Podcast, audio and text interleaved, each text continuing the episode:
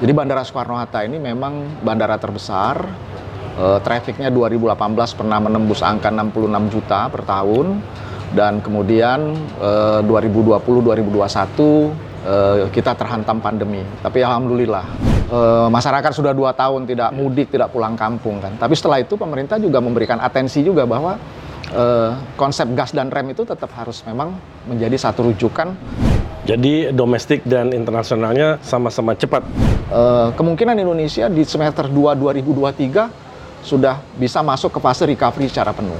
Nah ini doa kita pandemi segera berakhir dan juga tadi kita tetap patuh dengan e, standar operating procedure. Sampai hari ini kami e, mengalami merasakan sesuatu yang e, buat kami itu adalah kondisi yang kita belajar banyak dari situasi itu.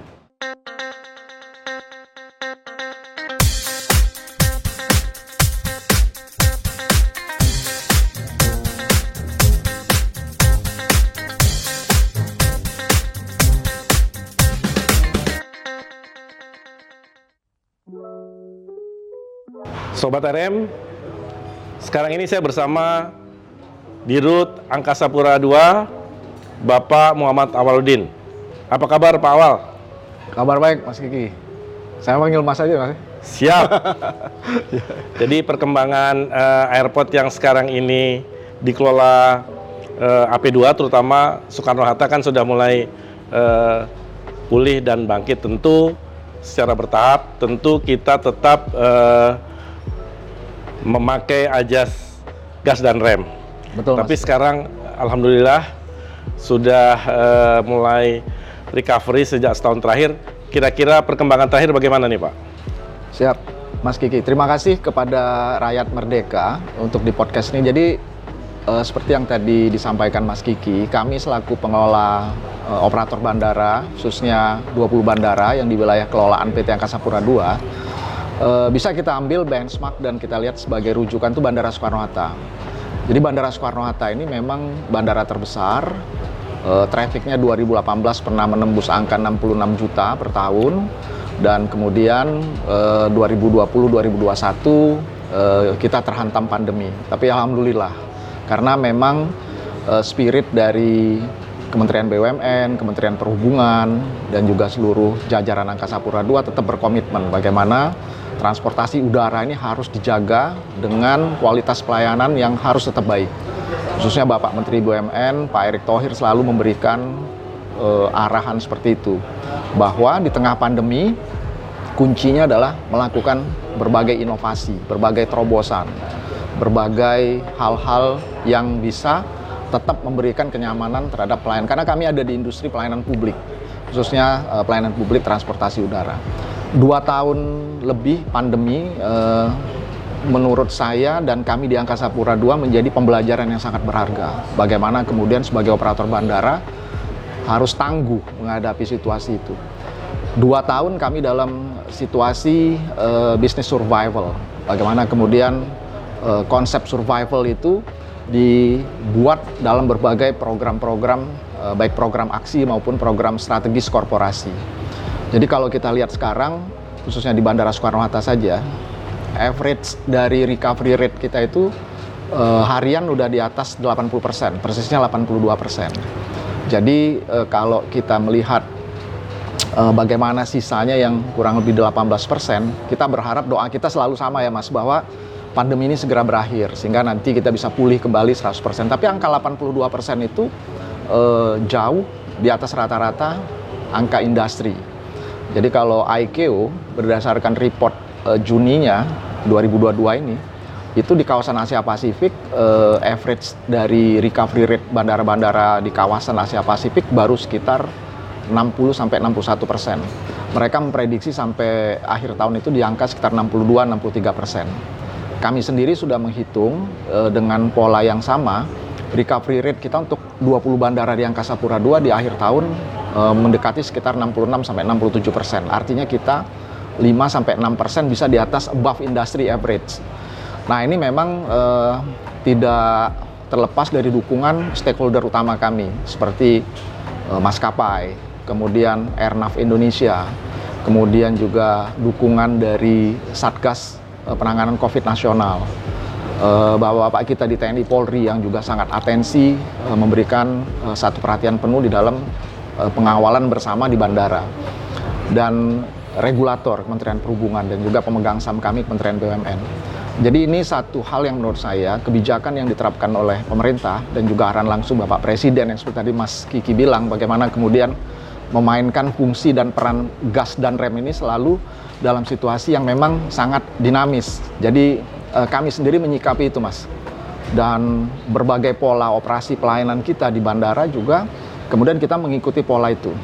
Jadi contoh hari ini kita sedang melaksanakan juga uh, surat edaran Menteri Perhubungan nomor tujuh satu tujuh dua yang mungkin sebelumnya pada saat uh, mungkin Mas Kiki mengikuti ya, waktu yeah. situasi uh, Idul Fitri itu agak sedikit dilonggarin karena E, masyarakat sudah dua tahun tidak mudik, tidak pulang kampung kan. Tapi setelah itu pemerintah juga memberikan atensi juga bahwa e, konsep gas dan rem itu tetap harus memang menjadi satu rujukan. Dan menurut saya sangat saintifik dan juga sangat implementatif. Karena apa? Karena memang faktanya memang kita harus melakukan itu.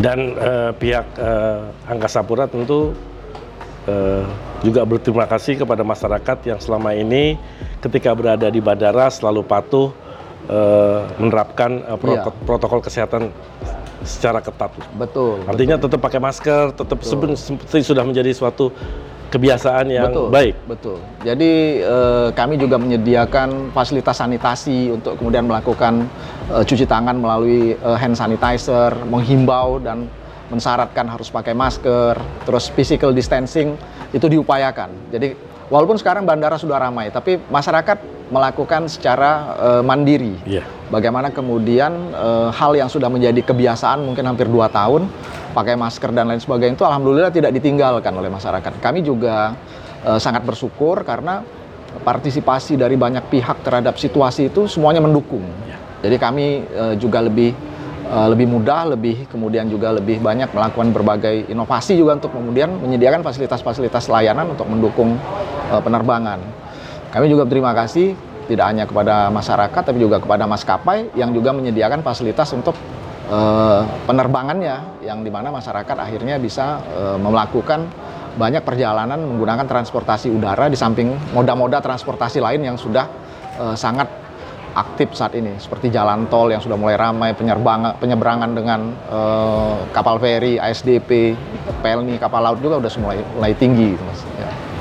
Bandara-bandara mana saja nih yang sekarang eh, sudah eh, terjadi percepatan recovery-nya? Ya, jadi kalau kita lihat situasi saat ini, bandara yang memang recovery rate-nya paling tinggi adalah Soekarno-Hatta. Pada saat Uh, Idul Fitri kemarin recovery rate-nya mencapai delapan puluh tujuh persen dan hari ini Bandara Soekarno-Hatta itu average-nya uh, kurang lebih delapan puluh ya sampai delapan puluh dua sampai delapan puluh tiga persen harian itu rata-rata kurang lebih seperti itu.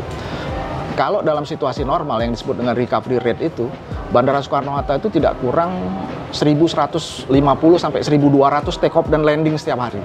Jadi artinya kalau kita bicara recovery rate delapan puluh persen, delapan puluh tujuh persen artinya terhadap kondisi normal dua ribu sembilan belas seperti itu. Nah, eh, bandara di, di Angkasa Pura dua yang juga eh, cukup eh, terjadi peningkatan yang signifikan. Yang kedua adalah Bandara Kuala Namu. Dan kebetulan dua-duanya adalah memang menjadi hub internasional. Dan eh, di samping itu bandara yang juga eh, dengan recovery rate yang sudah cukup bagus adalah Pekanbaru dan kemudian Palembang, kemudian Padang. Jadi lima bandara ini yang sekarang mendominasi eh, pergerakan trafik di eh, Angkasa Pura dua. Jadi domestik dan internasionalnya sama-sama sama-sama cepat tumbuhnya. Ya? Ya betul. Jadi kalau kita ambil contoh internasional yang sangat kentara itu di Soekarno-Hatta. Jadi dalam situasi normal Soekarno-Hatta itu proporsi trafik internasionalnya itu dua puluh dua sampai dua puluh tiga persen. Kemudian kalau domestiknya berarti di angka tujuh puluh delapan sampai tujuh puluh tujuh persen kurang lebih seperti itu. Nah sekarang dengan recovery rate yang sudah mulai membaik tadi, eh, Soekarno-Hatta itu internasionalnya masih di angka lima belas sampai enam belas persen. Jadi masih ada gap sekitar enam sampai tujuh persen untuk internasional.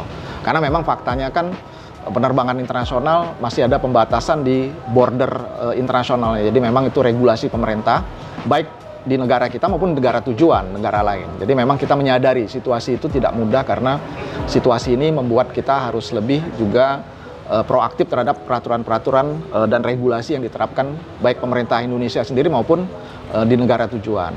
Nah, domestik sendiri kita nggak punya isu karena domestik ini e, dari dulu memang sudah cukup besar, Mas. Jadi kalau proporsi tujuh puluh delapan persen atau tujuh puluh tujuh persen itu menurut saya memang sekarang jadi membesar karena internasionalnya turun. Jadi kurang lebih sekarang proporsi domestik kita itu di angka delapan puluh lima sampai delapan puluh enam persen. Jadi perbandingan seperti itu. Nah, ini hanya uh, tinggal periode waktu recovery-nya saja. Jadi kalau kami melihat peluang ini uh, seperti prediksi I C A O, pemulihan atau recovery secara penuh itu uh, di kawasan Asia Pasifik mungkin di semester dua dua ribu dua puluh empat, tapi eh, kami sendiri eh, dan juga di internal eh, Kementerian Perhubungan dan Kementerian B U M N dari analisa yang kita lakukan bersama, termasuk juga dengan I N A C A dan sebagainya, kami melihat eh, kemungkinan Indonesia di semester dua dua ribu dua puluh tiga sudah bisa masuk ke fase recovery secara penuh. Nah, ini doa kita pandemi segera berakhir dan juga tadi kita tetap patuh dengan Uh, standar operating prosedur dalam kondisi pandemi dan juga uh, bagaimana tadi kembali lagi memainkan gas, uh, memainkan gas dan rem ini supaya uh, tetap balance dan seimbang juga kemudian memberikan dampak positif. Ke belakang sedikit Pak, uh, menyemangati karyawan selama masa pandemi dua ribu dua puluh sampai dua ribu dua puluh satu, ceritanya sedikit bagaimana nih Pak? Wah, itu ceritanya menarik, Mas. Jadi cukup banyak ya. Bagaimana kemudian uh, kita memang punya daya resilience dan survival yang sangat tinggi. Jadi program kita yang kita lakukan di periode dua ribu dua puluh pada saat kita uh, menghadapi pertama sekali pandemi itu, kami uh, membuat beberapa program utama. Satu itu adalah uh, cost leadership. Jadi bagaimana kemudian upaya E, pembatasan biaya, karena kan operasi bandara ini kan sangat didominasi dengan biaya tetap, fixed cost gitu ya. Jadi biaya tetap, fixed cost di infrastruktur, di fasilitas, gedung, orang, dan sebagainya. Kami kemudian melakukan penataan itu secara cepat. Terus yang kedua, bagaimana kemudian fokus kita itu adalah di e, e, cash, cash flow yang memang kemudian ini menjadi sebuah urat nadi dari sebuah korporasi. Jadi kita betul-betul dalam situasi prihatin pada saat itu ya, traffic turun drastis, bandara begitu sepi, penerbangan juga sangat terbatas, dan kami memang harus maintain uh, cash flow yang kemudian uh, kita lakukan dengan sangat uh, luar biasa ketatnya. Dan yang ketiga memang uh, Angkasa Pura dua ini kan bertahun-tahun memang dia juga sebagai operator bandara yang juga menyediakan infrastruktur. Kami juga membangun banyak bandara, kami juga merevitalisasi banyak bandara. Kami juga melakukan pemeliharaan dan upgrade fasilitas di banyak bandara. Nah, ini yang kemudian kami sudah mulai membatasi itu. Jadi situasinya tidak lagi dalam kondisi investment mode. Jadi kita memang uh, fokus bagaimana kemudian aspek di CAPEX, di capital expenditure itu sesuatu yang memang menjadi uh, hal yang sangat uh, prioritis. Buat kami uh, capital expenditure hari ini adalah CAPEX yang dalam konteksnya untuk safety. Jadi safety uh, penerbangan, security penerbangan itu buat kami is emas, kita nggak bisa tawar itu. Yeah. Tapi kalau yang untuk yang aspek yang lain, termasuk supporting facilities dan lainnya, kami harus uh, lebih sangat ketat. Nah, oleh karena itu, uh, saya bersyukur kepada teman-teman saya, uh, tim saya, karyawan-karyawan Angkasa Pura dua, yang memang kita bisa survive gitu ya. Jadi dulu di awal pandemi saya ingat di internal kita ada tagar, Mas. Tagarnya itu adalah selamat dulu gitu ya. Jadi selamat dulu itu artinya memang harus selamat dulu karena kita yang memang e, selamat dalam artian kita menjaga kesehatan, menjaga tidak terpapar COVID. Karena kita melayani ribuan orang kan yeah. setiap hari. Kita memang butuh ya harus sehat. Kita nggak mungkin sakit melayani atau menyebarkan virus kan. Nah, di satu sisi yang lain korporasi kita juga harus bisa establish, tetap e, going concern terhadap kondisi yang memang e, dituntut untuk pelayanan publik tadi. Jadi suka dukanya banyak, jadi artinya dalam situasi yang memang bandara ramai dan kemudian tiba-tiba menjadi sepi, dan bagaimana kemudian pola operasi kita dengan secara dinamis kita rubah e, luar biasa, e, berbeda sekali. Dan sampai hari ini kami e, mengalami, merasakan sesuatu yang e, buat kami itu adalah kondisi yang kita belajar banyak dari situasi itu. Dan syukur alhamdulillah, mudah-mudahan eh, kita masih bisa masuk dalam situasi yang lebih baik sekarang. Jadi dengan arti, belajar dari pengalaman kemarin. Kema- pelajaran kemarin yang eh, bisa jadi pelajaran untuk ke depan, betul, artinya betul. Dalam situasi sulit eh, tetap melayani eh, penumpang dan maskapai dengan baik, betul. Dan tetap mengutamakan faktor Uh, safety dan security. Ya, betul. Dan jadi ini, di, di transportasi udara itu uh, tiga S-nya sangat dominan, Mas. Yeah. tiga S itu adalah uh, safety, security, dan services through compliance. Jadi aspek regulasi sangat ketat. Karena yeah. ini kan ada kaitannya dengan keselamatan manusia ya, yeah. untuk penerbangan yang menggunakan transportasi udara. Jadi artinya tetap dijaga dalam kualitas yang sangat tinggi. Harus, ya. Tentu ini uh, memang masyarakat tetap kepuasannya tetap tinggi terhadap bandara-bandara yang ada di Angkasa Pura dua. Ya, Jadi betul. Sekali lagi eh, terima kasih dan kita berdoa semoga ke depan ini eh, pandemi terus melandai dan amin, kita amin. masuk ke eh, era endemi dan Angkasa Pura dua tumbuh makin cepat, amin. tumbuh makin sehat, amin.